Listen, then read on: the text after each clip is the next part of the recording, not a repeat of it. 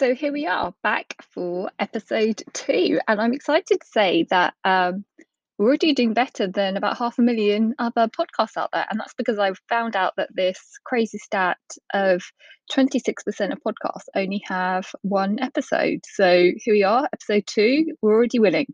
Uh, I'm going to take that and um, if anybody's inspired to start their own podcast, then just know that by the time you get to a second episode, you're already doing pretty well. So that's the that's the learning state. Here we are. Uh, we're not in WeWork. We are at literally in my closet, in my wardrobe, and uh, so we're going from one extreme to another. So hopefully this will sound a little bit better. Although my husband is also on a conference call next door, and he speaks pretty loudly. So forgive that that background noise. But again, uh, you know, we're we're doing this unapologetically. You know, you you do what you have to do. So here we go. Um, and then the other thing I have to start off by saying is Alifia, I am so sorry for guessing your name last time. It is Alifia Baligi, and I'm sure I'm pronouncing that really badly, but that was one big thing that hung over me the entire time last time. Um, so Alifia, apologies again, but uh, maybe one time we can get you on and you can tell us about your amazing fund that you're building because it's an incredible uh, business, which would be great.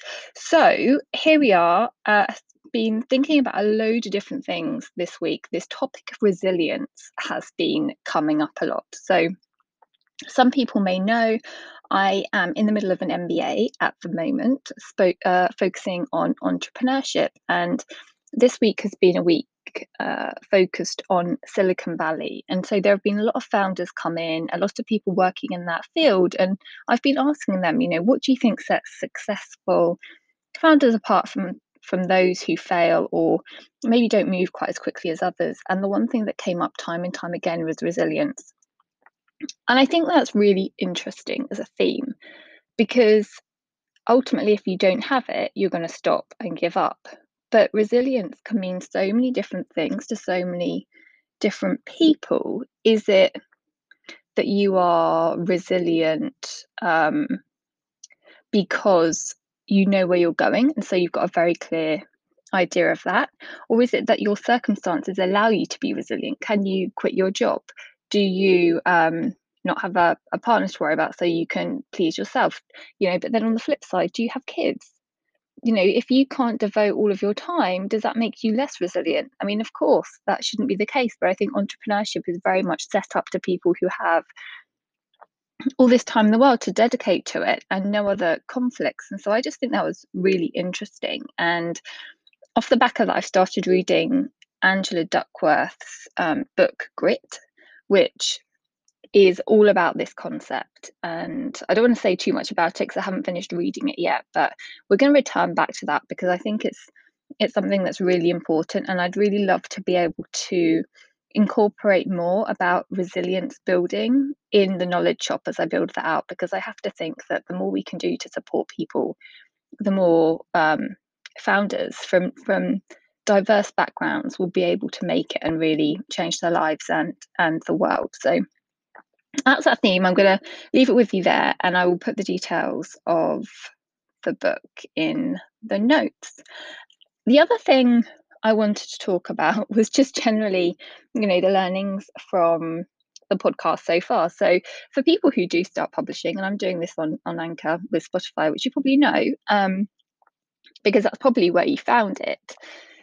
It's actually a little bit harder than you think to get it out to other places. So I got notified Saturday, I think it was, that the podcast was now available on Apple, on Google, on all these other platforms. It's finally hit on Google. I'm still waiting on Apple. So I don't know when that's going to happen. If people on Apple podcast waiting for this, I mean, thank you. But I'm not sure you will be because you won't know it's there. So, you know, let's hope it makes it through at some point and I will share some tips around how I got it there once I figure that one out. But in the meantime, just know that in theory it does happen. I think it's supposed to take about a week or so from what I've read so far. Um, so I will I will come back to you next week and hopefully at that point we'll have some some some listeners. I think at the moment I have had two people listen and I think that was me. So we'll we'll find out. That'll be the interesting one. The the other thing I wanted to talk about today was around productivity. And I've noticed there are definitely times when I am much, much more productive than others. And so I started to reflect back on what I was doing when that was happening, when I really found myself in the zone, in in sort of flow state, as you will. You know, what was the situation going on around me? How did I feel? And are there certain elements of that that I can then take and replicate for for the future future? Because you obviously want to be as productive as you can as as often as you can so that you can achieve the most. And so i don't know if you guys ever sort of reflect back on what you've been doing or what you've been learning uh, or how you feel but that's definitely something that i've uh, started doing much more as a result of my mba and so what i found was when i'm most productive it's really to do with my energy levels. So if I know that I haven't slept well, I'm going to really find it hard to concentrate. And so then I have to put in place even more tactics and practices to really help steer me through. So I basically have a list of different things, and depending on how my concentration is, will depend on how many of those I really need to put in place to help. So it could be as simple as listening to some music, like some piano music, or there's a playlist that I listen to on Spotify about delta waves. I'll, I'll share that as well to really help focus my mind. It could be that I have to go somewhere quiet. And so I know, for example, that I really can't work in the same room as my husband. Uh, and I also can't work in our living area because I just distract myself. I'm like, oh, I could suddenly do this task, or oh, I'm suddenly hungry. So I went and joined a WeWork, which is why you had me recording from WeWork last week. So so I use that. I also know that when I'm tired, like quite often I will just struggle through, but actually a 30 minute power nap can, and maybe it's even 15 minutes, can really do me the world of good. And so rather than struggling and fighting, like I've started to listen to my body much more. And um, and then another tip I would say is just let your mind think.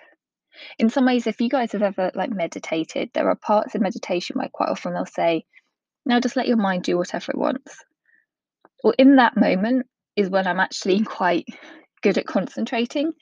So if I let my mind think, then quite often it does stay focused on one area, or else um, I will start being a bit more creative and find some alternative solutions to a problem that I've been struggling with.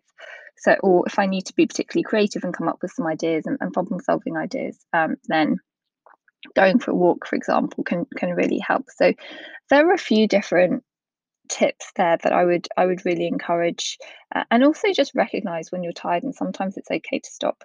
You know, more often than not, it's okay to not be on all the time, and you need to just understand when it's best for you. And it could be that your most productive time is first thing in the morning.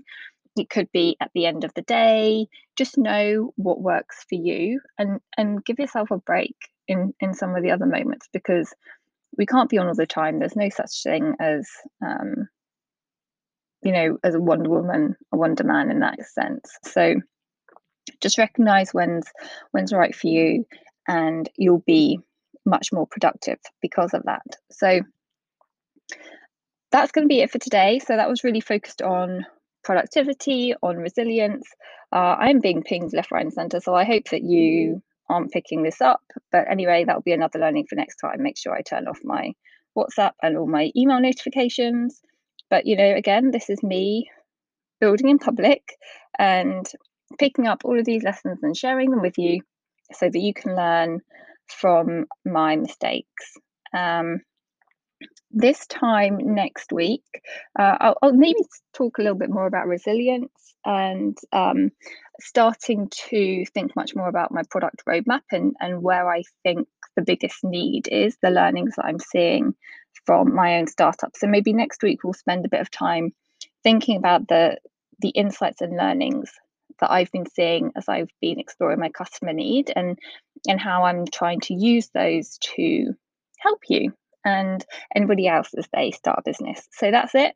as always, feel free to reach out and um, we'll see you next week. Thanks so much, everyone.